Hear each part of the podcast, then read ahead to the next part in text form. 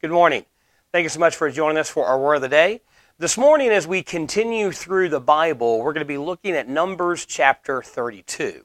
Now, in Numbers 32, Israel is camped on the wilderness side of the Jordan River, preparing to cross the Jordan River and conquer the Promised Land. Now, I know you may be thinking, well, after Numbers there's Deuteronomy, and they don't go into the promised land until Joshua.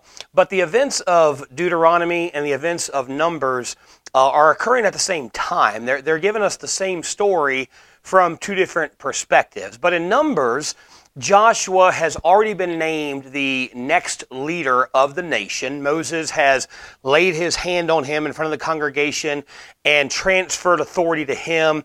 And all that Israel's waiting to happen is for Moses to die. And so they know that's coming soon. And so they're getting ready to go into the promised land.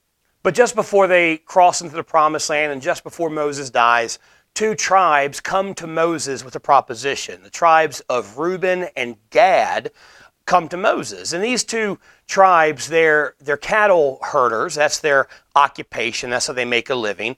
And they have a proposition for Moses. Look what the Bible says, starting in verse number 5.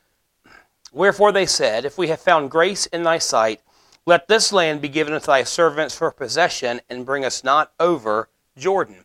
See, what these two tribes are proposing to Moses is they don't go into the promised land. They have been in the wilderness for a while now, 40 years, and the land that they're uh, inhabiting now, the land that they're, they're living in now, is good for them. It's good for their cattle, it's good for their herds. They're successful there, and they don't want to go into the promised land because they don't know what's waiting for them there. They don't know what God has for them when they get into the promised land. Maybe the land that they're going to settle isn't good for them. Maybe it's not ideal for their livelihood or for their cattle. So they go to Moses and say, Look, we like it over here. You know, we're fine over here. We don't want to go over there, so let us just stay over here. Now, on the other side of the Jordan is the promised land. It's the land that God told them they would be successful in. It's the land that God told them He would bless them in. It's the land that God said was flowing with milk and honey, but it's also the unknown. It's also uncertain for them. So they just want to stay where they know what's going on. They know the land. They know they'll be successful. They know they'll be happy. They know they'll be safe. And they don't want to go into the promised land. Now, Moses, he thinks they're just trying to take the easy way out, the coward's way out, that they don't want to go and fight. That they don't want to go over there and do, deal with the battles in the promised land, but they make him a deal. They say, look, we'll go over and fight with you. We'll fight with the rest of the nation. Let our children, let our wives, let our cattle stay here. We'll go over. We'll fight the battles. We'll conquer the land. And when the land is conquered and settled, let us come back and we'll live here.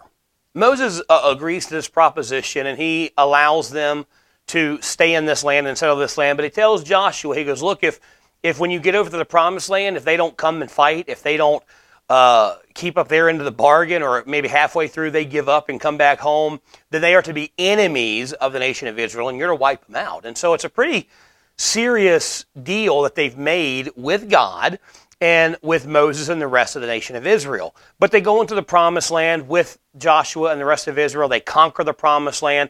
Their children and their wives and their cattle stay over in the wilderness of, of Gilead. Then, when the, the battles are over and the land is settled, they return home. But it makes us wonder why were they willing to give up the promises of God for the land in the wilderness? Why did they settle for less than God had promised them? And it's a question we need to understand because too often we do the same thing. We give up the better God has promised us for the safety of what we have now. And why do we do that? Well, there's a couple reasons. The first reason is they knew what they had in the wilderness. They knew the landscape. They knew the inhabitants. They knew where the pasture was. They, they knew that they could successfully raise their families and make a living in the wilderness. And what they had in the promised land, yeah, God had promised it and it was supposed to be a blessing. It's supposed to be flowing with milk and honey, but it was unknown. And they didn't trust God with the unknown. They knew what they had, and for them, the known was safer than the unknown promises of God. Another reason is they wanted the land now. They wanted to settle and build homes. Because remember, right now, they've been wandering for 40 years. They're living in tents. They're kind of a nomad nation and they wanted to settle now. So they wanted, before they went into the promised land and conquered it, and then they'd have to build homes and build cities and deal with all those things. They wanted to build their homes now and settle their land now and have something now instead of waiting for something better later. And too often we all do that. We settle for the immediate and we sacrifice the better of God for later. We want what we want now instead of what God has promised us sometime in the future. And the third reason is simply they didn't have the faith that better existed.